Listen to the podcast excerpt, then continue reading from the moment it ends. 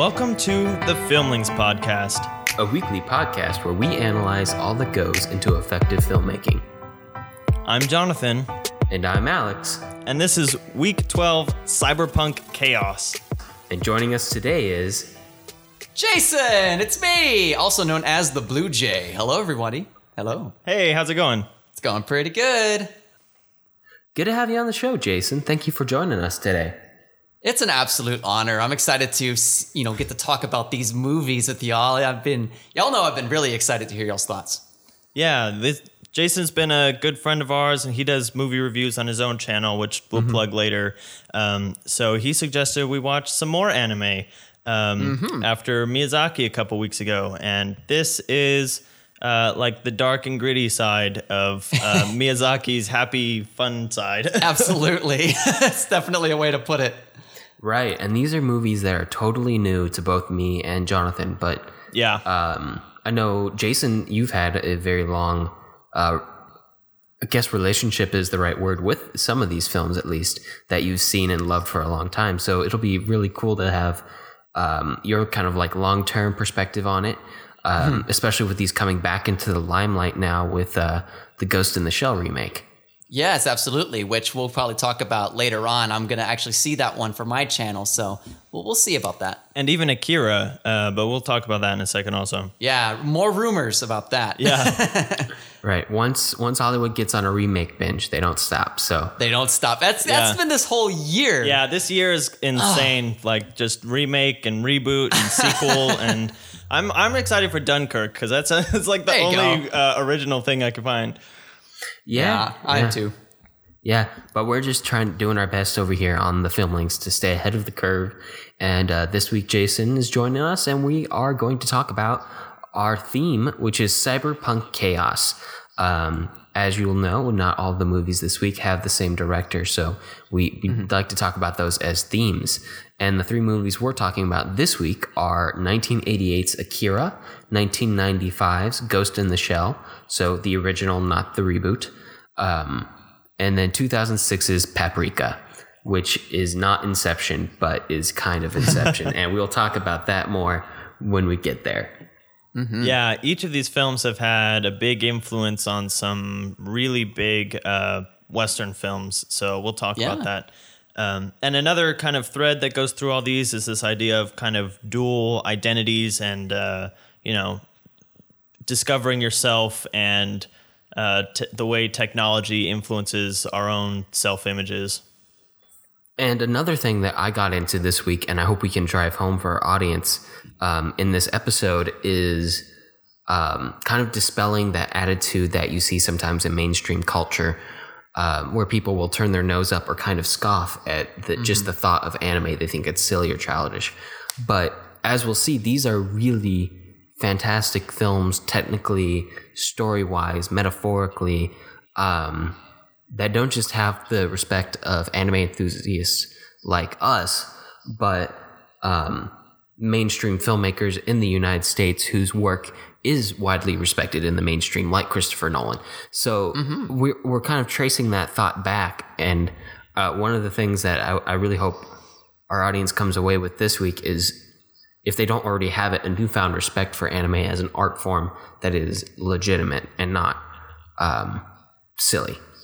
Right.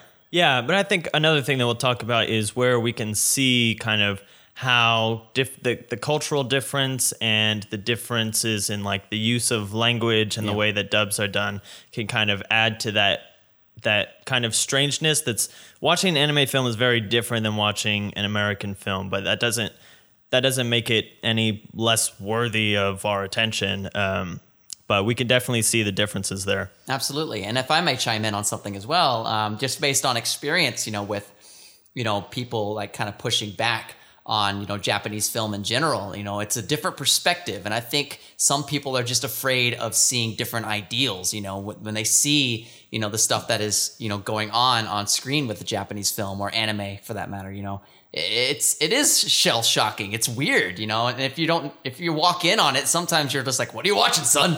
You know, like very weird things go on in these shows. But I, I, you know, it's important to have an open mind when you watch these movies because they are they do bring different perspectives, and I think that's what's really exciting is learning, you know, from these movies and shows and you know whatnot.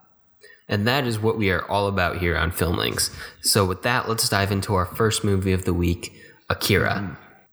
So basically, Akira is uh, about uh, Neo Tokyo. It takes place in 2019. It's this cyberpunk kind of world. This is right after World War III.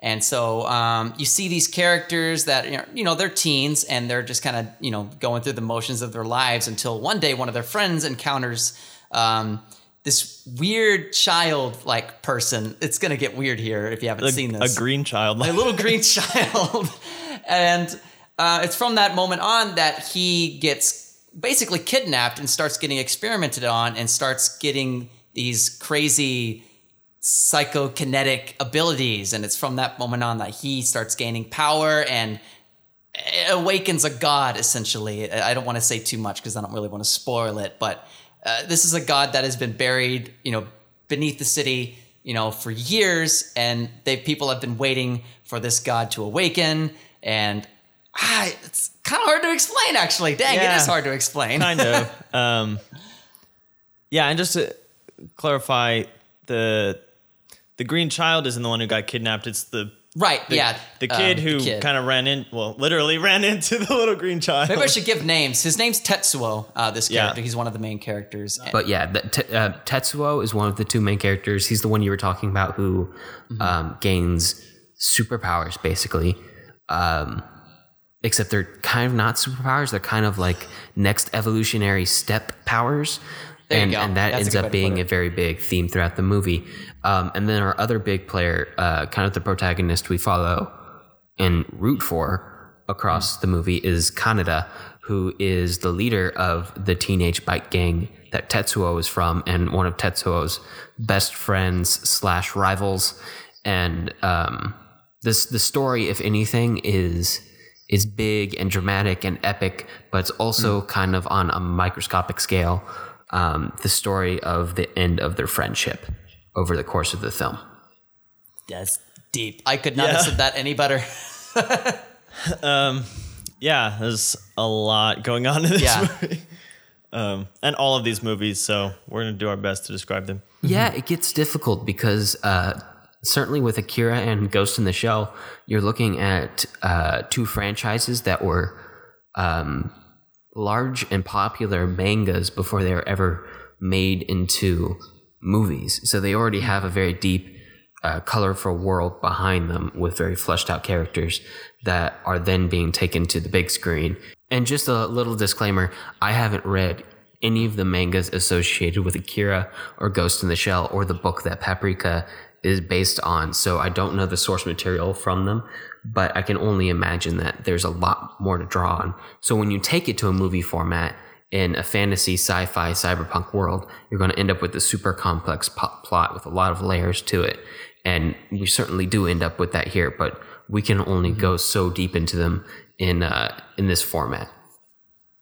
Yeah, and that's kind of one of the things I wanted to talk about, kind of across all of these movies, but the fact that it kind of feels like you would have more information if you knew the mangas before going into them, uh, going into these movies, um, because the the exposition of these Japanese narratives is very different, at least from the way that American narrative is, and uh, it takes a while to actually fully get a picture of what's going on. Um, I don't know if it was trying to be mysterious or what, but it was just kind of uh, they keep bringing up things that aren't explained, and you're like, okay, I'm Yeah. gonna keep going along and hope that this pays off, which of course it does, but Yeah. it it it uh doesn't give you a whole lot of confidence in in where they're going with it at the beginning because they just keep bringing up mysteries, I guess.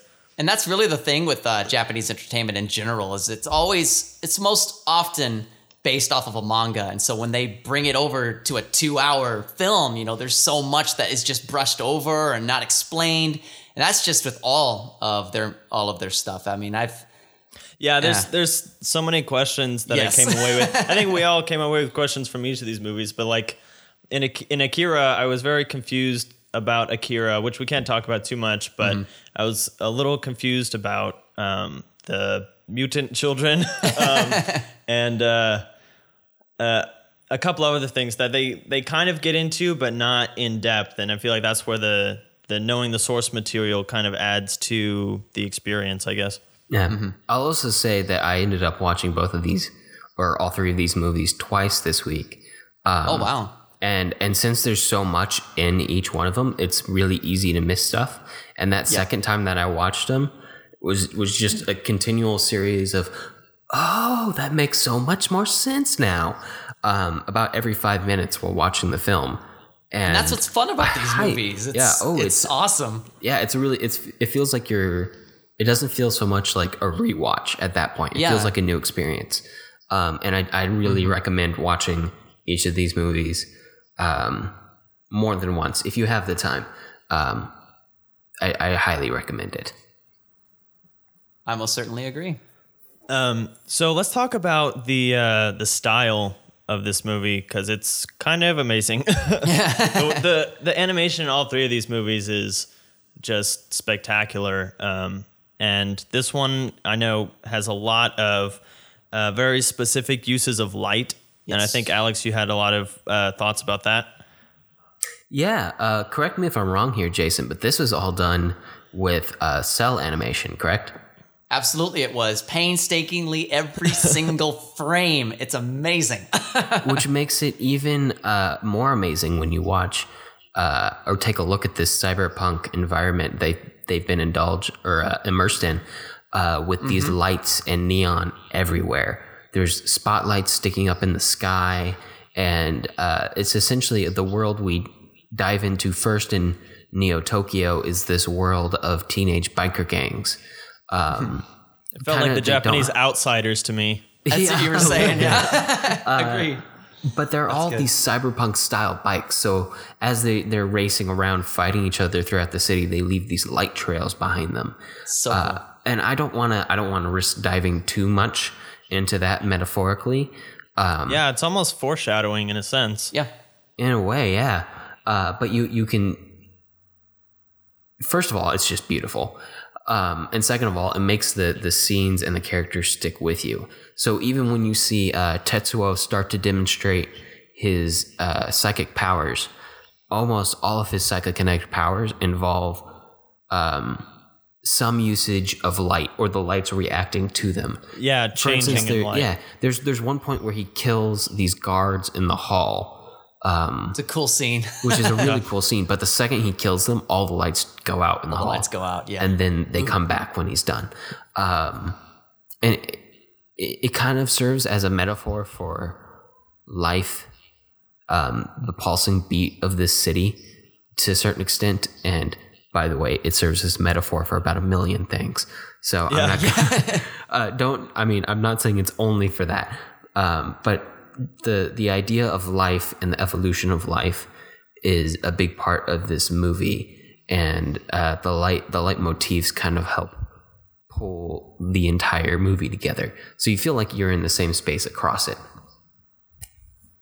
Yeah, and one of the biggest uses of light, I don't want to like talk about the specifics of the situation, but it's basically this huge nuclear explosion um, that kind of wipes out the whole city. This happens in multiple places during the movie, um, and it's extremely reminiscent of, of course, the atomic bombs. Even though they're never actually called uh, atomic explosions or uh, nuclear disasters, but I thought that Well, that was very not. interesting. I know Yeah, they're yeah. I know they're not, but it's it's I mean it looks just like that, and uh, I mean the fact that of course atomic destruction is very uh, close to Japanese culture. Yeah. um, was was really interesting to me. And you know, to continue uh, with the animation, uh, another thing aside from the light, because that's really impressive. But um, another impressive thing about the animation is just you really feel the weight of the situations. You know, when someone is getting shot, you feel that person getting shot. When somebody's in pain, you feel the writhing in pain. When there's an explosion, you, you feel the weight of the explosion. I mean, it's the animation because it all it is all done like painstakingly frame by frame. You're able to get more of the weight of the animation, if that makes sense. It's just very weighty and it feels good. It's organic and it's raw, and I love that. Um, the gore too, the way everything just kind of flows and it's nasty, and I, I don't know. This is one of my favorite examples of really well done fluid animation, especially from Japan. Yeah, and so what what what you're saying is that none of this was done by computer because I feel like that's the like the modern perception of animation Mm-hmm. is that it's all done on a computer, but this this is all hand drawn. Absolutely, and you can just tell like, just the way the buildings are. They look. They look. They almost look as if they're watercolored, and the reflections. They don't look like a CGI reflection. You can see, um, you know, the soft shades and everything. It's it. It just feels real, uh, even with it being animated like that. Yeah, and that makes it even more impressive. Um, especially like I was just saying, in in a day and age where most of the animation we see, especially here in the West, um, which ironically is done in like Korea, uh, Yeah, yeah. is uh, is is done on a computer for the most part, which doesn't you know it doesn't take away from the artistry of it, but it, it is a definitely a different time. Um, and it was it was a different time, especially for Japanese anime, because it wasn't super popular in the West, but it was starting to break in, wasn't it? Absolutely. Uh, I mean, I I, for, I'm I don't know if I have the dates correct. I mean, I'm sure Dragon Ball Z was around, or just Dragon Ball in general. You know, that was one of the animes that were very popular. Um, but Akira, when that came into the you know the Western world, no one had seen anything like this. Um, it was definitely it definitely pushed boundaries, but people loved it. People resonated with it because you don't get that very often in American cinema. And um, but yeah, Akira definitely is the reason why anime is as popular as it is today. I mean, just think of all the stuff that's coming out now. It's even more. Um, it's even more popular today is what i'm trying to say. There's a lot of animes that every like not even just anime fans but a lot of people are starting to watch them now. I, I remember being even in the 2000s there were people that uh, wouldn't even want to look at it. I mean you could watch anime on adult swim and stuff like that but not everybody watched it. And now everybody even people i never even thought would watch this stuff is watching it. Like like you guys it's, it, people are taking it more seriously. Yeah, but I it would all definitely started include myself in that group. Yeah, Yeah, yeah. it's I- exciting I, I definitely would. I, I kind of looked down on it in high school, I think, and now that I've I've kind of had experience in it, and um, you, you grow to appreciate it because my my at least personally my vision of animation, my idea of what animation was, um, was Disney kids animation. Is There you go. animation is for children, and animation is this clean cut Disney style animation. Um, but there, there, there's a lot more to do with it. It's, it's just another style of filmmaking. It's not limited to certain genres. Um, and Akira is uh, proof of that. Obviously, it's shockingly beautiful, and it covers some very deep, meaningful themes that I like. High school me would be blown out the water to see covered uh, in an animated film. And uh, you know, now I'm, I'm more open to this kind of stuff and I really really love uh, watching it and seeing it develop and and you can see that acceptance come through more and more into the mainstream um, with with more reboots coming around uh, for Mm, oh, anime yes. films in Hollywood. Yeah, for example, uh, news that I just heard about this week, I think just broke this week um, or last week if you're listening to this on Tuesday, uh, is that Jordan Peele of recent um, Get Out fame and of uh, Key and Peele Yeah. is now slated to direct the live action version of Akira, which should be fascinating to track its development because this is not a film that you watch and you're like, oh yeah, someone could totally film this in live action. And I was gonna say they were going to actually. There was rumors even before this, years before this, that they were gonna do a live action Akira, and they had. I think they had like rumors of who they were gonna cast. Like Helena Bonham Carter was gonna play as that like priestess, the one with the beads, and the woman that was kind of leading that protest. Oh, Weird yeah. stuff like that. Yeah, yeah. It was gonna be a like small that. role.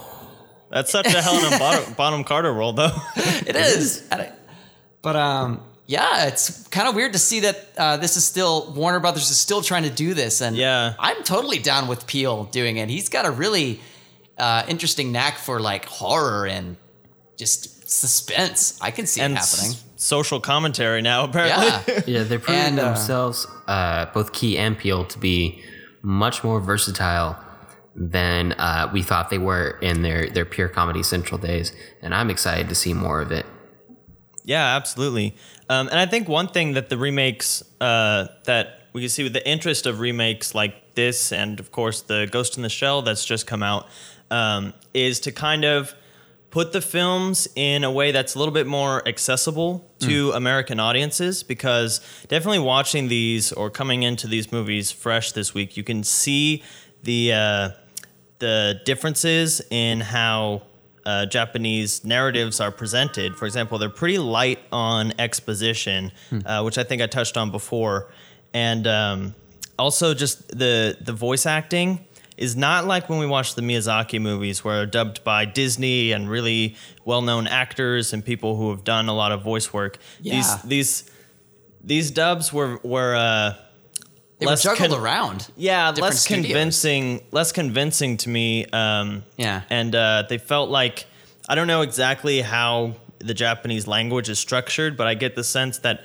they're able to convey an idea with uh, much shorter uh, spurts of language than Mm-hmm. we are. So some of the lines felt really crammed in to fit with the mouth animation and stuff. Sometimes even stretched out. Yeah, it Yeah. was it, it was strange, but I can see how someone who's already tentative about watching anime could kind of find all these little sticking points that makes them uh, kind of out of their comfort zone of what they're used to in American film and kind of turn them off uh, before they really have given it a chance. And it's unfortunate because chances are they probably won't even watch the Japanese like language version either. They're going to want to watch something that's in English. And so if it's that the dub isn't up to par, it's a missed yeah, opportunity. and I mean, there's there's obviously pros and cons of each. Um, Yeah. Like I watched Akira and Ghost in the Shell in English dubs this week, and Paprika in the Japanese subtitles, and uh, so if you have dubbed good dubbed versions, then you're able to take in the visuals a lot more because you're able to actually watch the frames instead of reading the subtitles. But if you have the subtitle versions, then you kind of get the the emphasis of the voice yeah. uh, more accurately, obviously, because that's how it's supposed to be recorded. Yeah, that's kind of been a stereotype of Japanese and Eastern film in general for ever almost. If you th- go back way back to like old martial arts films, um, yeah. you know, out of sync mouths is is kind of uh, one of the big stereotypes there, and that's because of bad dubbing. Um, but thankfully, I think, uh, especially in large part due to uh, Miyazaki, I think we can thank him a lot for this Sure. is much better dubs are coming around these days. So if Akira was if if an Akira caliber movie was made um, next year in in an animated style in Japan and gained a distribution deal in the US, it would be dubbed by some of the biggest names that they could hire. Um, because that's exactly what you see with uh, Miyazaki movies. Uh, really big names doing really great dubs. Yeah. Yeah, I'm actually interested, Jason, because you were uh, thinking about watching a movie called Your Name Yeah. recently, which is a pretty new uh, Japanese animated film um, with kind of a Freaky Friday flair to it. A little Um, bit, yeah. But do you know if they have English dubs and if the English dubs are done by anyone uh, notable? Absolutely. Uh, I couldn't tell you the names of the people. I've yet to look at the cast. Uh, this movie came out last year, technically, but Funimation, uh, which is a very big uh, dubbing company, they're the ones who did Dragon Ball Z. Oh, yeah. Uh, they, yeah. They actually did uh, Akira. Well, is that right? if I may give you a fun fact, Yeah. uh, Akira was dubbed by Bandai. Now there was a company that dubbed it even before that, uh, but it wasn't as good. Not a lot of people wanted to watch that. Bandai got the rights, and so this is the one that everybody hears. I think uh, you mentioned it was dubbed in 2001, something like Yeah. that. Um, but uh, anyways, Bandai had a big falling out. They went bankrupt. So Funimation, amazing, they bought the rights to the show, and so they were able to re-release it. And so they've been doing that with a lot of Bandai products. That's they didn't redub fact. it. They just no, they didn't it. redub Okay. it. But but it, even still, it's pretty exciting that redub it. Funimation. Yeah, they really should. That, I guess that's kind of true. But then again, this is the one that you know people have seen, and it's it's got a, it's got a charm to it. You Yeah. know, with the cheesiness. Yeah, the dub the dub on this one can be characterized by uh, characters yelling a lot. Cut Everybody out, yells. Everybody yells. In contrast to uh, Ghost in the Shell, um, Oh yes. Which should we get into Ghost in the Shell now? Yeah, let's talk about a different kind of bad dubbing. Jonathan, do you want to tell us a little bit about uh, what that movie's all about? Oh man. Uh, yeah, again, as much as we can without spoiling it, because these movies like get all th- all these movies get super spoilery at the end. Although Paprika will be hard enough to describe, let alone uh, spoil. There you go. so, Ghost in the Shell takes place after World War IV. This time, Amazing. Uh, the world is extremely divided. Uh, Japan is now the reigning superpower, uh, and we're set in the city called Newport City. Um, and we're kind of following these two detectives who are tracking an American hacker who um, has the the hacker's name is the the puppet master. There you go. I, I blanked too. I was like trying to remember. All these names. So they call him the the puppet master because essentially in this dystopia, everyone is um, well. The best way to describe it is uh, from a movie that was heavily influenced by this film, which is The Matrix. So everyone has these little ports in their body that they can connect to a matrix of information and uh, all this stuff. But someone is hacking in. of information. Ah, ah, ah. Um, there you go. um, so someone has been hacking into it and taking control of people's. So to back up, basically your soul or your your brain network is is called your ghost in this world, and your body, which is basically just hardware to um, to assist your ghost, is called the shell. Hence the title.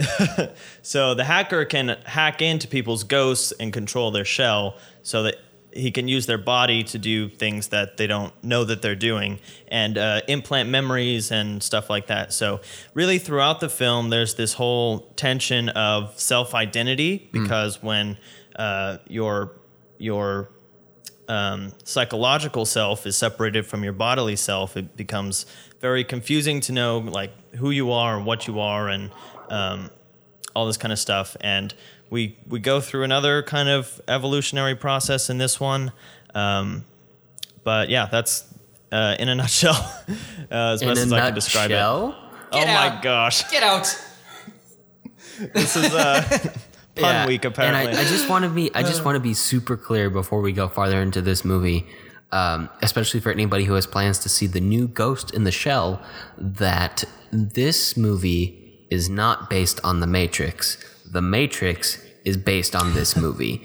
There you Yeah, go. get it- Thank you for get saying it. So, straight. so if anybody goes and sees uh, the Scarlett Johansson reboot and is like, they just copied The Matrix. Oh no, gosh.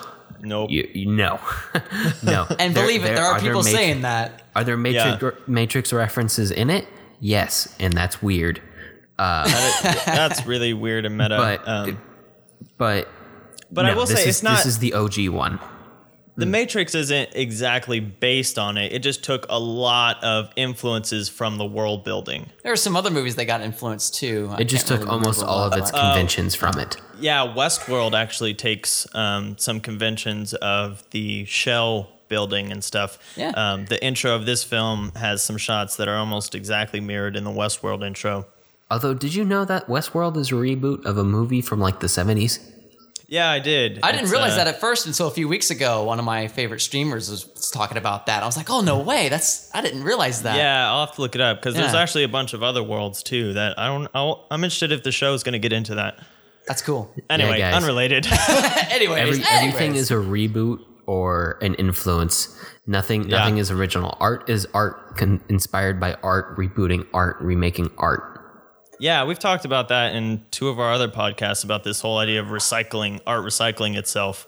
Um, so it's not bad. It's just the the more new that you can make it, and if you take old ideas and inf- and use it to push new themes and uh, explore new ideas, that's uh, that's what it's about. it's You, progressive. you know it would be great? An art recycling T-shirt. Okay, we'll uh, maybe we have a graphic designer listening out of our what thirty listeners. I know a guy. I know a guy. That's a good All right, idea. We'll work on that. Just just a soft pitch out there. Um, but anyway, back to uh, Ghost in the Shell and the the entire uh, question of what is an identity, what does it mean to be human? At what point have you replaced enough of your body with technology that you're no longer a person? How can you trust that your memories are your memories if uh, if somebody could hack into your brain and change them? Is technology the next evolutionary step for humans? Thoughts? That's it. Almost seems like it is uh, with a lot of the things that you know science is starting to do. Like I never would have imagined a lot of the stuff they're doing, like with um, robotic arms. It's happening. You know, Yeah. robotic arms are happening. Um, Tetsuo. oh yeah, yeah. Ooh, uh, those are some bad side effects. Yeah. Yeah, it's Um, definitely a different experience uh, to watch it now in 2017 Yeah, uh, it is. versus Goodness. uh, 1995 when you can have a prosthetic that can link into your nervous system. Sure. Um, Well, it's weird You that know? you mentioned that because a lot of movies that came out in the 80s and such, they were always kind of, I always kind of ballparked it at like somewhere where we are now, like 2019, 2030, you know, stuff like that. That's pretty near now. And so it's interesting to kind of look at the way things are now and comparing, like, what did they get right? Uh, Back to the Future is a good example of that. Um, but um, I don't so, know. so Yeah, it's interesting- Of fax machines in a house. Oh, yeah, we totally got that far. Look at that. no, no. Yeah, but it's interesting as far as all of these questions. Like the answers that the movie seems to present is that yes, this is the the next, I guess, evolutionary process. But it's almost it's almost like it's saying that it is the only way to perfect the human experience in a strange way. There's a quote that starts running through our protagonist's head randomly, which is. Uh, for now we see in a mirror dimly, but then face to face. Now I know in part, but then I shall know fully, even as I have been fully known. Which is actually a quote from the Bible. It's 1 Corinthians 13 12. That's cool. Um, where the Apostle Paul is talking about our experience after death um, with resurrected bodies, which are incorruptible and eternal. And that's kind of, I guess, what the film is trying to get at from a technological perspective this idea that if a person can merge with an infinite network of um, information and can constantly be rebuilding their their shell, their body, uh, because it's not even human. It's just a bunch of hardware that can be replaced and remade. Um, then that is the the only way to create the the perfect human experience. Like I said. So it's an interesting idea that this film seems to be getting into, which is Yeah. ki- kind of I- different from the the evolution in Akira. yeah. It, it definitely tackles um, some really big, really interesting themes in uh, a kind of similar setting to Akira, but in a different, um, a different outlook. It's almost uh, kind of optimistic, whereas Akira is all about uh, destruction and um, the end of things. Whereas Yeah, Ghost in the Shell is uh, it's almost about the genesis of something new, uh, which is a really interesting contrast between the two movies. And Yeah. it does the contrast don't stop there, even though they're rooted in um, this cyberpunk world, which is just as beautiful in Ghost in the Shell as it is in Akira. But in Ghost in the Shell, it's this. This will sound weird, but I can't think of a better word. It, it's a lot less animated than is in Akira. The, Oh, the yeah, world absolutely. of Akira is all about movement, but the the world of Ghost in the Shell almost feels kind of robotic and cold and Yeah, sterile. it's very very still, very um uh I guess methodical and kind of um you know not a lot of facial expressions. Yeah. Yeah, if any, sometimes because the idea is that the the shells you don't have to use your mouth to speak really. You can Oh, yeah. you, you just have kind of this speaker system that since it's all a, a robotic system essentially. Um, and it's interesting the fact that they they change between speaking through whatever um, speaker system they have in their body and actually using their mouths to simulate vocal uh, speaking, and they kind of switch between it for kind of no reason, just to remind the audience that these aren't people; these are robots. I Yeah, guess. yeah, because you Yeah. do kind of find them. You find yourself kind of feeling them, like, oh yeah, this is a person, and so the movie's constantly reminding you, no, Not- these are yeah, not really. people. uh, so that is interesting. You mentioned that. I didn't think about that. Huh. Yeah, and it, it's it's an interesting. Uh, that part was definitely intentional because it's part of the original Japanese film, but it worked in an interesting combination with the English dub, which is either spot on if you're going for cold, no emotion roboticness, or um, terrible if you don't know what's going on. Um, and I, I found myself conflicted between those two poles while I was watching the movie. I was like, either this is really smart and well done dubbing, or it's terrible. It's it's one of the two. It's so confusing, but it really does work, you know, in its favor with those characters. But sometimes it yeah, just sometimes. drags. Yeah, because it's like at at points in the film there are you know emotion and intensity in the voices, and then at other points, like the most dramatic points when our protagonist is is talking through her you know confusion about you know what she is and well. I don't even want to say she really because there's a confusion about that too. Um, since the the bodies are robotic and the the ghosts can be implanted anywhere, there's really no correlation between body gender and uh, mental gender. But anyway, uh, during this point when she's kind of going through all of these ideas, is l- the most stoic reading of lines throughout the whole movie. And it's just like, uh, okay, It felt like it should be a little emotional. Like like if there's one Yeah. part where you there's break anything- the, the the coldness and insert some emotion, that would be it. Um, or maybe you know it could be a side effect of what people knew about um, voice recordings in 1995, since she was obviously Sure. you know speaking off of that. They didn't have Siri or even you know uh, some kind of um, gosh, what is the word that I'm thinking about?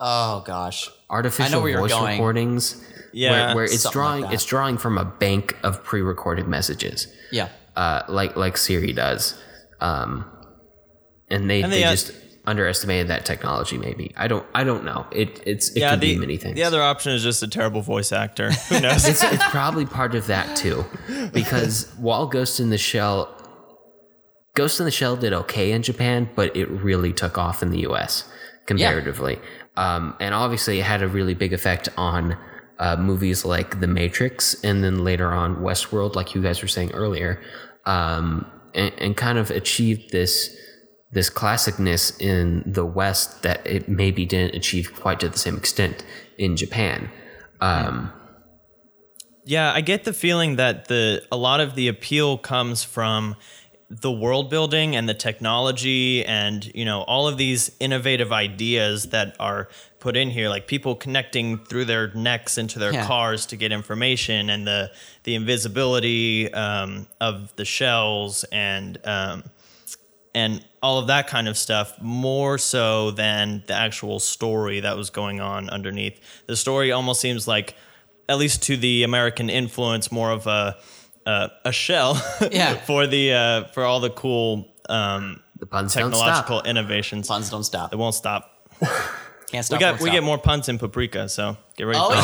yeah, my. get ready for that. and they they just do it. They were just, in the movie, yeah. They, once I realized they were like turning into that curve, I got really excited. But uh, is- one one of the uh, most interesting things about Ghost in the Shell is that it's it's a dated movie to 1995, and even now, The Matrix is a dated movie too, because well, The Matrix gets a pass. I'll talk about that if you want.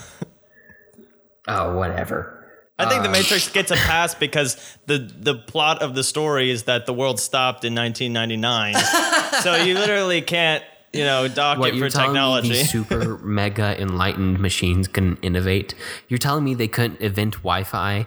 That's what I'm getting at. There's no need for anybody to shove a Why giant would they give needle the in your humans neck Wi-Fi? They They, wouldn't give the Y2K humans stop them. Wi-Fi. because they wouldn't know they, they had Wi-Fi.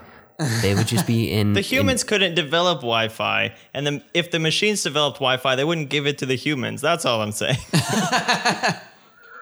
Yeah, I think you're just blinded by your Matrix love. But the point is, in Ghost in the Shell, um, it's like the 22nd century, and no, everybody's plugging in in the back of their necks, which is a really cool visual. But let's be honest, if it was really you know 2149 or whatever it is in the film, we would all just be like using the microchip Wi-Fi enabled computer in our head. true. Yeah. We, we we wouldn't need a plug-in. But that's not as visually interesting. Which is true and is a good point. I'm just saying it dates the movie. Um, so I did want to mention a fun fact about the dubbing uh, before we move on. Uh, so if you listen carefully, I don't know if you caught this, Alex. You seem to have really noticed a lot of things. Let's see if you caught this. Did you hear the Canadian accents? Slightly. I was wondering Yeah. about that. Uh, yeah, a lot of dubs in the 90s were done in Canada. And so if you listen carefully, their accents really come through. Like you'll hear a boot, which is my don't- favorite one. I don't know why that makes sense, but it does for some reason. Just I know, that's what I'm thinking 1980s too. anime Canada. Why does that make sense? That's funny. The thought you might be interested in that. Thought it was funny. So, uh, do we want to get into paprika now? Alex has some strong I feelings. spice it up with some paprika. Oh, there it is. We've already started. Oh my. my. Was that your attempt at an accent? I don't even know. I was just saying something. Yeah, he How was did, just how did they say it? Paprika. I can't Paprika. even do it. It's like it's like they shorten the K almost. They, they shorten the K. Paprika. It almost sounds like they're saying paprika. Um, paprika. it's almost like a like a Pokemon. Yeah. but anyway, Go paprika. if, if you can tell from our, our terrible impressions here, our Paprika was the only movie we watched this week in the original Japanese, um, which made a big difference in terms of the acting because you really got the sense of the emotion, even though you had to kind of split your attention between the subtitles and the visuals. I'm glad we got the opportunity to at least watch one of them in Japanese. So Yeah. It just kind of worked out. I Although watched at some it twice, point so I it would didn't probably matter. at some point I would probably watch it and just even if it's in Japanese, turn the subtitles off because the visuals were friggin' amazing. There you go. I don't even think you need the dialogue in a You really don't. Kon movie. Like, like it's. Don't get me wrong, the dialogue is fantastic, but I think you can just watch it and you're good. You know what's going on.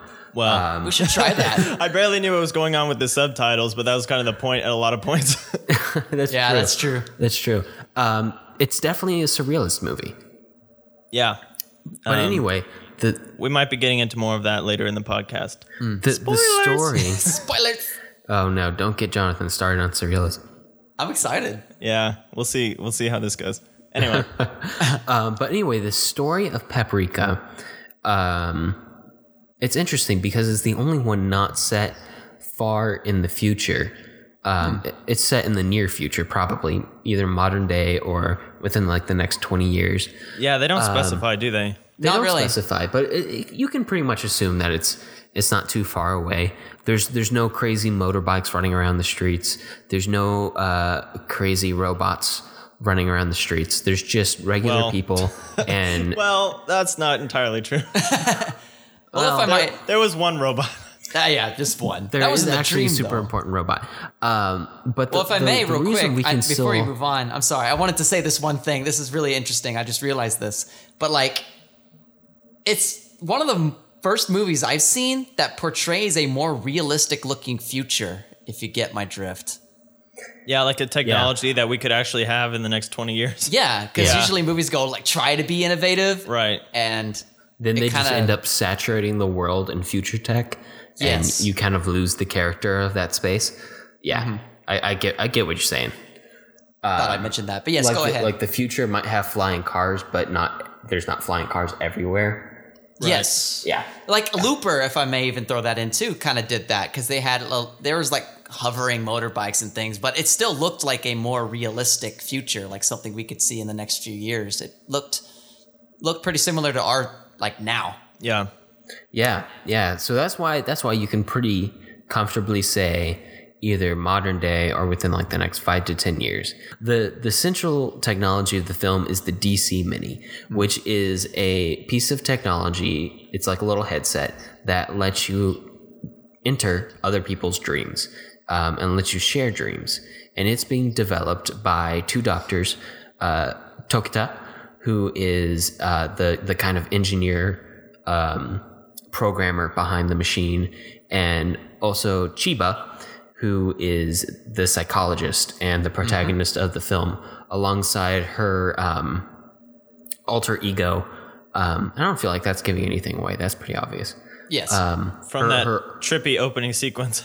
Yeah, uh, her her alter ego and the titular character uh, Paprika, who uh, uses it to treat people's um, mental health issues. Um, for instance, it's mentioned in the film that she helps uh, the the director of her program with depression, and and she did she did it this way by entering his dreams and uh, helping him work things out there. She's and like a this- freelance because dreams dream is person. where our you know subconscious tension seems uh, tends to release itself. Yeah. Right, right. In a very weird, kind of surrealist manner um, that ends up expressing itself in the, the visual style of the film. Um, but the story of the film follows the the the race to discover who stole the DC mini because someone stole it and now someone is committing essentially dream terrorism. Um, Interesting phrase. among the workers of it's it's 2017 we can still uh, just tack terrorism onto every kind of crime. It's awesome. and that's what they do in this film. It's it's uh it's it's dream terrorism. Um And it is terrifying.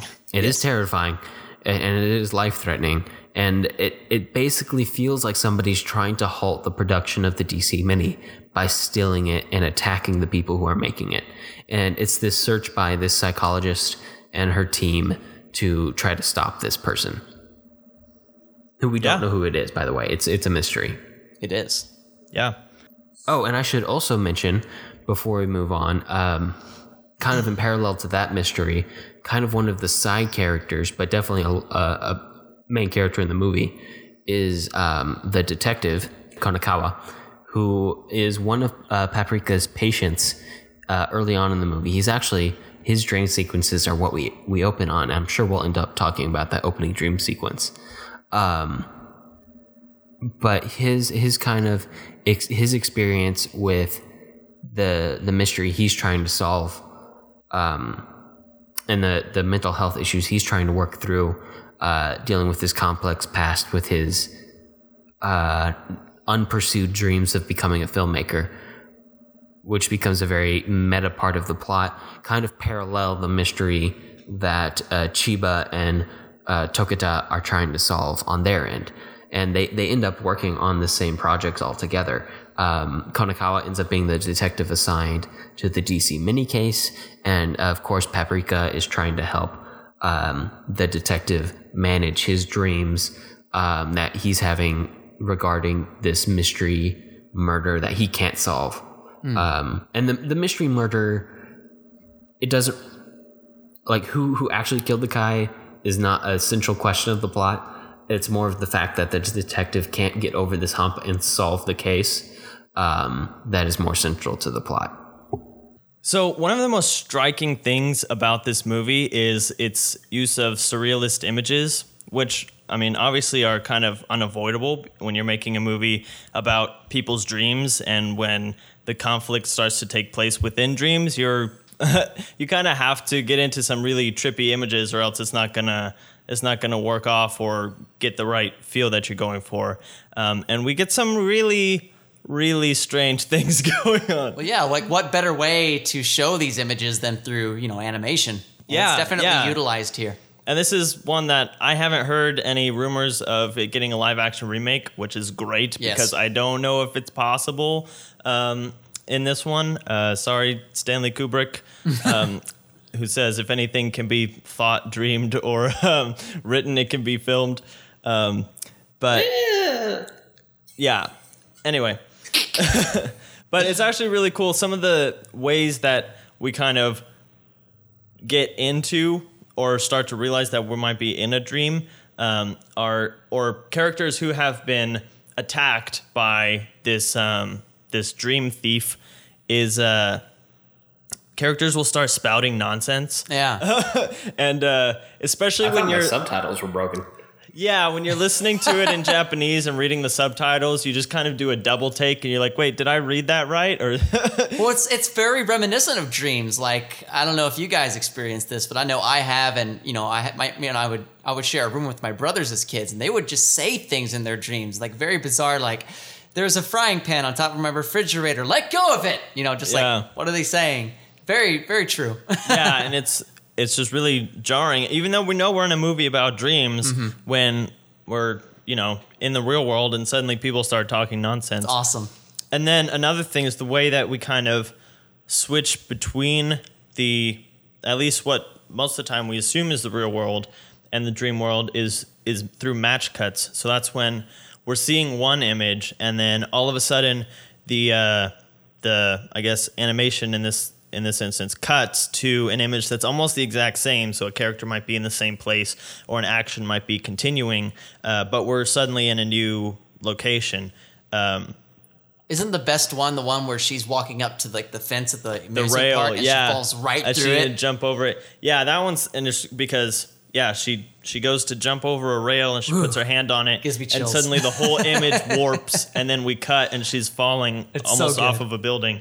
Um, but yeah, and and another film that takes heavy influence from this movie is Christopher Nolan's Inception, Hmm. uh, which also kind of uses this technique of um, cutting between different dream levels without any distinction really until we're suddenly in the next one and that really makes you lose track of where you are in the story because in a lot of other movies that would kind of handle this in a more cliche way. You get you know dreamy blurry uh, Oh, right. vignettes around it or it's brighter or it's darker um, or whatever something to differentiate it. But in in these films it's just we're just kind of watching and trying to take in context clues of you know which what kind of reality or whose perspective are we coming from? And then when dreams start merging because that's a side effect of this uh, of this hack into the uh, DC Mini device is that there are a limited number of these in the world, but at some point,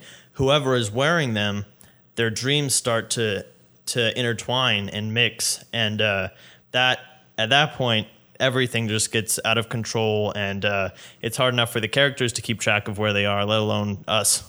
Yeah.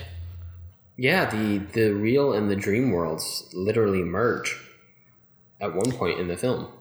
Yeah, yeah.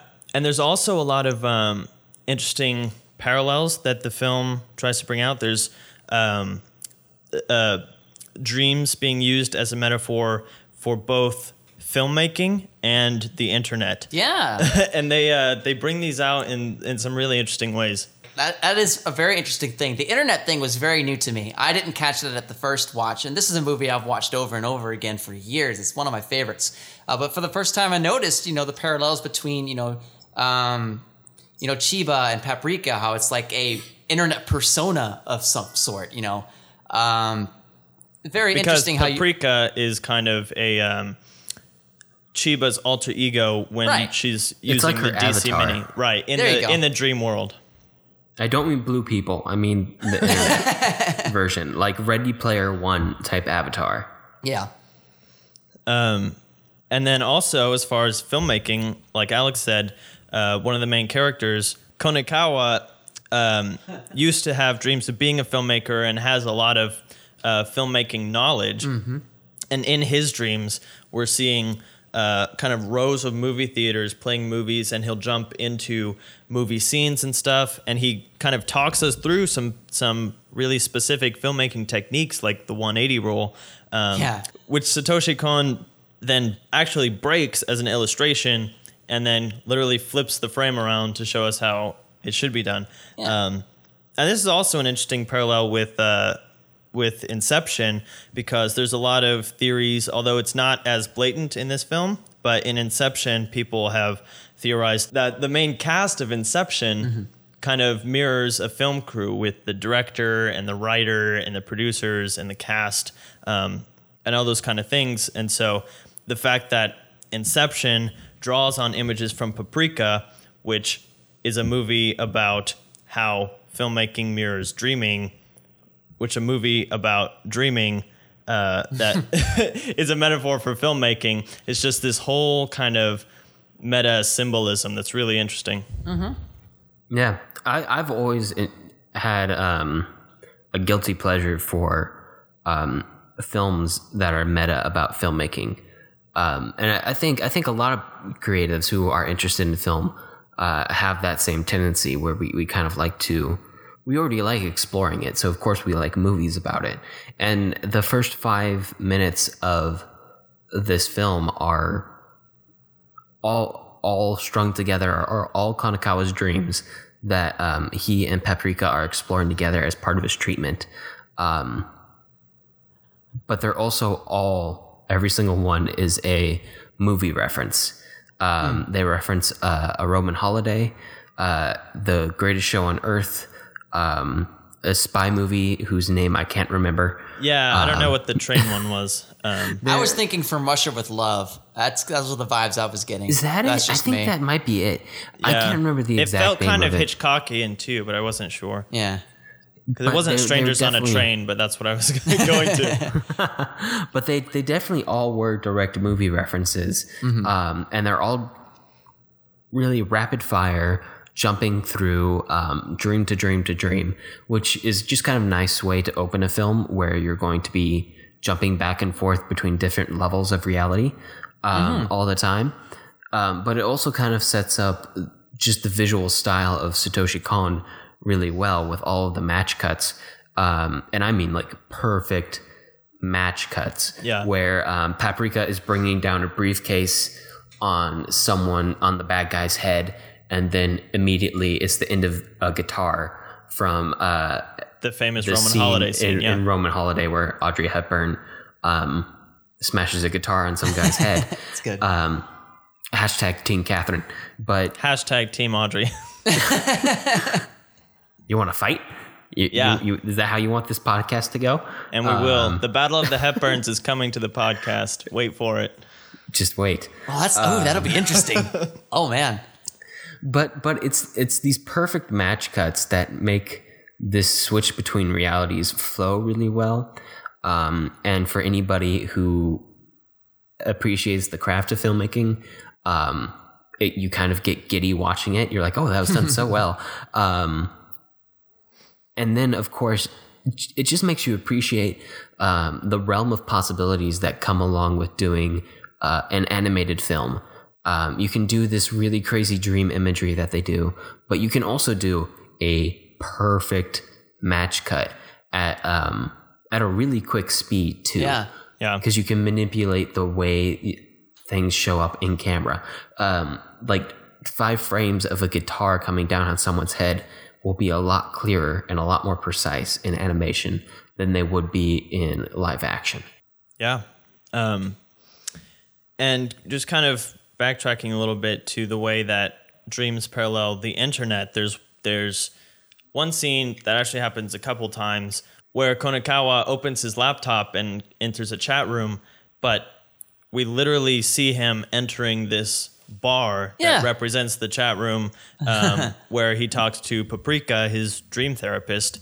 Um, and so it's like this literal, like walking into uh, this dream world of the internet where anything can happen, kind of a thing. Um, that was really interesting. That was kind of like sprinkled throughout, but it wasn't a heavy uh, theme quite as much as the uh, the film parallels. Right. RadioClub.jp is actually a real site that It does is. exactly that. Oh, if you're ever interested in visiting it. Oh, that actually brings me to another point that I wanted to make, which is the mixing of 3D and 2D animation, because those scenes where he's walking into this chat room are a use of 3D animation, whereas mu- most of the characters and other points of the film are um, are traditional cel uh, hand drawn animation. And this was kind of a fad in the 90s and early 2000s, even in American films, which you could see in like uh, some of Disney's movies, like Treasure Treasure, Planet Planet, example, yeah. specifically. Um, but in this film, it it just kind of elevated the story because it's so trippy and working on so many different levels that this mixing of uh, a 3D environment and yeah, 2D Yeah. environment um, worked really surprisingly well. Like at some point, he was walking into that chat room, which is all built in a 3D environment, and I almost thought it was live action. And then I was like, oh yeah, this film is animated when the 2D characters started walking into it. Something else I want to mention, and this is uh, kind of different. Um, this is something I realized as well after my sixth viewing. Um, I, am just giving it a number. I've seen this a billions of times. Yeah. Um, something that really I related to, and I don't know if you guys will as well, but basically how the idea of, or not the idea, but the, the definition of dreams. Like it, for the movie, at first glance, you're thinking dreams, like nighttime dreams. But then as the film goes on, you start to realize it's more about the goals and aspirations of these characters and Yeah, how it mixes those. yeah, uh, like with Konakawa, you know, his dream of becoming a director, and you know, things kind of didn't go the way he wanted to. You know, he's kind of put it aside, and his dreams are, you know, reminiscent of that. But uh, it, it was very relatable for me going through the same kind of thing. You know, watching this movie years ago back in high school when I was in a point. There was a line in the movie where the where it was Konakawa and the doctor, and they were walking outside, and they were talking about how I want to go back to college where I was dreaming about my future, right? And so now I'm kind of in the college age. I'm not really in college, uh, but you guys uh, are or, or have just finished. But I, I kind of relate to that. I want to go back to high school sometimes. I want to go back to when I was thinking about my future. And I'm always thinking about the opportunities I missed and things. And it's interesting how sitting in that moment where you're just stuck in nostalgia, you're stuck in those old dreams, you know, you really get caught up in it and you don't progress, you don't go anywhere. So I love the resolve of the movie in the end where, you know, I guess it's a spoiler, but we're getting towards the end of this thing. If I can kind of say, you know, he does resolve. I'm not going to say how, but he does resolve, you know, that conflict. And so he's able to be happier. He's able to enjoy movies again because in, somewhere in the movie, he's like, I hate them. I can't watch them. Yeah. Right?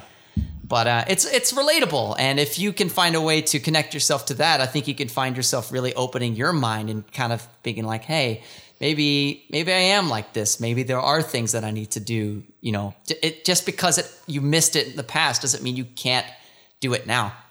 Or you can't live out that dream in your regular everyday you know life experience. So i thought that was beautiful and it, it choked me up after this viewing. I was just, just like oh how perfect. How perfect is that I thought y'all could chew on that a little bit too. Yeah, that's that's another idea that kind of ties this movie into our our other two is that a lot of these characters have kind of two sides to themselves. Um, you know, the the dreaming side, the side where in the dream they can be everything that they wanted to be, um, or if they aren't, then they kind of uh, feel like a part of them has died in the dream. Yeah. Um, and and that gets taken to either really good places or really bad places based on what the characters dream for themselves. Right. Um, and that's where a lot of the conflict comes from. But that's all kind of the the characters are able to interact with that through this technology of the DC Mini, um, which goes into our idea with the other movies of how technology kind of changes our self perception once it starts to become um, a part of us. And in parts of this movie, the DC Mini literally becomes part of whoever's wearing it um, Yeah. after this hack happens. that nightmare fuel where the guy's got that thing in Yeah, his head and it's squirming go- around. Yeah, oh it's crazy. It's good. Yeah, so let's uh let's transition now into our spoiler section, our overall notes section, um, and and start talking about how these films come together to kind of make a, a really interesting picture of what animation and anime films can be. Um, and and we're we're gonna we're gonna talk about some of the bigger themes here, but I also want to say that I think that this this kind of proves that these movies are more than just uh, silly childish movies. They're not that at all. They're they're deep and meaningful and really well crafted and visually interesting and entertaining and thematically deep movies. Um, and I'm gonna get down off my soapbox and uh, pass it over to Jonathan because I know you've had a lot of big thoughts on the giant philosophy questions and conundrums that they've approached in uh, in these movies this week, and this merger between humanity um, and technology. I should say this clash between humanity and technology, or maybe both. I don't know. You tell me. Yeah, it was really it was really interesting for me and anyone who follows me on Twitter kind of saw that I was like having this kind of um, existential crisis with these movies, with like all the the variety of themes, because like these are definitely not kids movies, and these present a lot of um, really big ideas from Akira, uh, with literally showing. Um, and we're in the overall section, so we're probably going to get into some spoilers throughout here. So in Akira, we're seeing this idea of that literally gets to the Big Bang and this idea that uh, the universe is constantly destroying and then recreating itself and getting back to a point where um, I don't know. I guess the creatures are so powerful that they go. It, it becomes this cycle of destruction and recreation and destruction again um, that goes throughout. Whereas in Ghost in the Shell, like I said, it is bringing in um, biblical theology or, or biblical uh, philosophies and stuff, um, which was really surprising to me, um, coming from a completely separate culture. Which I actually think this film was developed um, in collaboration with some British companies and stuff too. So I'm not sure if that's where some of that came from, but that kind of takes it into this place where. Um, as opposed to the technology being this destructive force, it's kind of this perfecting force.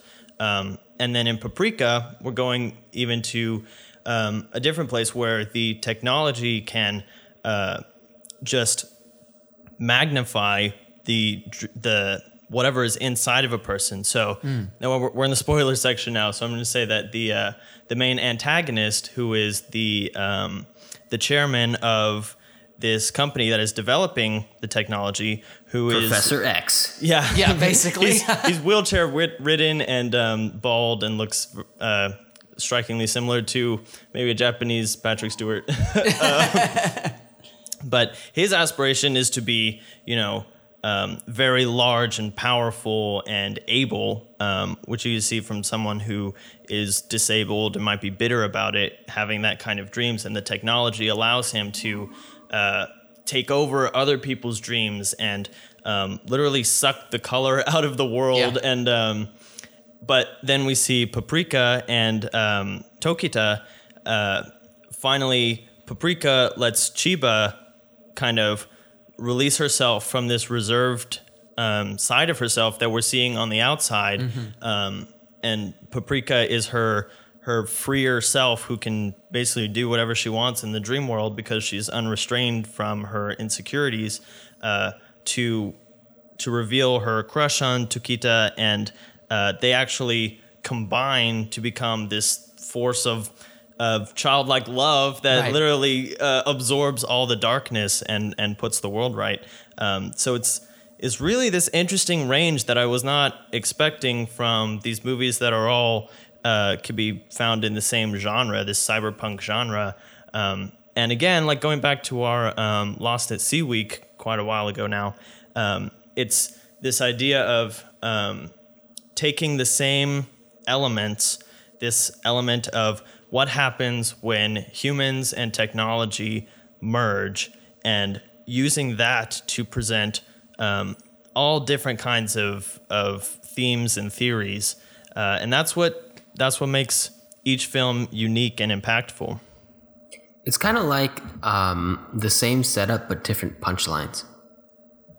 Yeah, Yeah. and that's and that's where we get. You know, we've talked about it in some of our remake uh, episodes where you can even take the exact same plot and still come out with a different theme and and uh, and have different. As long as you're saying something different and not just saying just echoing what someone else has already said, but bringing something new to the table. That's what makes an effective film.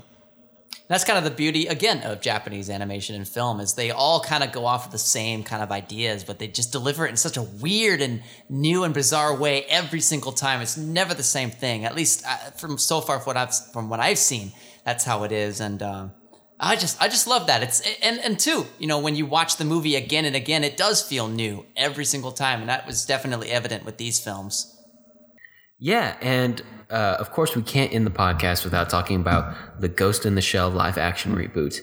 Um, but we can end the podcast without talking about the Ghost in the Shell live action reboot because Because you're the only one who's seen it so far. That with uh, Jason on his show. And Yeah. Jason, do you want to tell us a little bit about what your what your show is? Yeah, so my show is called Screen Test Premiere, and it is a show based around the movies coming out today. Um, so I just kind of It's on YouTube. It is on YouTube, exactly. Uh, it's it's relatively short, uh, f- usually five minutes, and I just kind of talk about the movie and my thoughts. I review it, and uh, I kind of toss around the pros and cons, and let you uh, get to think about the film and decide what you think of it. Uh, if you've seen the movie, we can have a conversation. You can write your own reviews in the comments. I'll read them and I'll post them on my next video. I, I, it's a very community based uh, series. I just started it, so there's not too many people interacting just yet. But it's a lot of fun getting to talk with the people that are um, following it. It's just getting to talk about movies, which is why, which is why I'm here because I like talking about movies, and I'm so honored that you guys had me on to do this with y'all and to show y'all the movies that I got to watch when I was younger and seeing y'all's reactions. Those was fun. Yeah, absolutely. Um, glad to have Yeah. you. You brought a lot to the conversation. We're glad to have you. Thank you. I And- feel like I was we're just listening to y'all, so but still, yes, thank you. And we're honored and excited to be on your YouTube channel. Yeah, it's going to be a lot of fun, and we're just going to kind of talk about the new movie, and we're going to look at the parallels, and maybe even discuss the controversies ooh, Yes. surrounded around the movie, because there are those. Um, And Yeah. we'll, we'll definitely be doing our best to make sure that info gets to uh, you guys, our audience. Um, that you have links to Jason's channel and you have a direct link to uh, the video that we are featured in, um, so you can see us. And Whenever listen that to is us talk about posted Ghost at- in the Shell. in person, you get to see them. You get to see the faces of the filmers. Yes. Isn't that exciting? Um, all right. Very exciting. So, talking about next week on the Filmlings podcast, we are going back to Samurais and Sombreros Volume 2. Um, yeah, our Japan kick continues. Yeah, absolutely. So, for awesome. this week, we're doing another, obviously, samurai film, which was remade into a Western film. This time, the film is a little bit more well known, I think, than The Magnificent Seven, at least until The Magnificent Seven was remade. um, but anyway, the samurai film is uh, also by Akira Kurosawa, who we had last time on Samurais and Sombreros, uh, called Yojimbo uh, from 1961 uh, which was remade by Sergio Leone um, into A Fistful of Dollars in 1964. That's gonna be cool. yeah, with uh, I love A Fistful of Dollars, and I have not seen Yojimbo, so I am super excited to uh, compare the two. Nice. Yeah, yeah, we have both. Uh, we get to see more of Toshiro Mifune in Yojimbo, and we get to see the American Toshiro Yu- uh, Mifune, Clint Eastwood, in A Fistful of Dollars. Um, both, you know, incredible people. Even though I think more more people know Clint Eastwood, so um, and it should be very, very. It should be a fun week, essentially. Yeah, what I'm getting at. absolutely. And before we go, we have one other thing that we want to ask you, uh, our audience. Um, it would help us out a lot if you would take the time to go over to iTunes, find the filmlings, and rate and review the podcast. Yeah, that will um, help other people find it and kind of uh, know what we're about. So if they come upon it and want to know uh, what kind of things we talk about, you guys can tell them uh, your impression. And we would also love to hear what you guys have to think about us and our podcast, um, and the things you want to hear more of, and maybe the things that you think we need to work on. Um, we love doing this for our own learning experience, but we also want to make sure we're delivering the best show possible to you guys each week. Absolutely. Well, that's about all the time we have for this episode. If you have movie suggestions for us or just want to reach out, I can be found on Twitter at, at JSSatchel. And I'm at Alex Garinger. And I'm found at the Blue Jay, 1994. And to find links to stuff that we talked about today and uh, link to Jason's channel and the video that we'll be featured in, and also just to find a complete list of the films that we've talked about so far on the podcast, you can find them on the blog now at thefilmlings.wordpress.com. Well, hey, uh, thanks for having me on the show, guys. Real talk. It was, again, it was an honor, and I'm so glad I got to finally share these movies with someone else who is willing to, you know, take them. They're not really easy to take in at first, but you guys are troopers. Yeah, absolutely. Thanks for introducing us to these to these films. Absolutely. Yeah, thanks. Didn't Thanks, y'all, man. what was y'all's favorite movie, if I may ask? What was the favorite of the three? Paprika. I yeah. thought so. Paprika. Same with me. I love all of these movies, but Paprika, I, it's easy to watch over and Yeah. over and over. It's a lot of fun. Cool. For sure. Well, thank you for coming on the show again, Jason. Um, and I will talk to you next week, Jonathan. All right. See ya.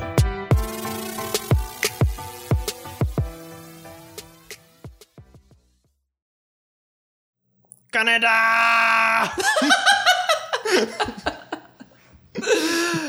there you go.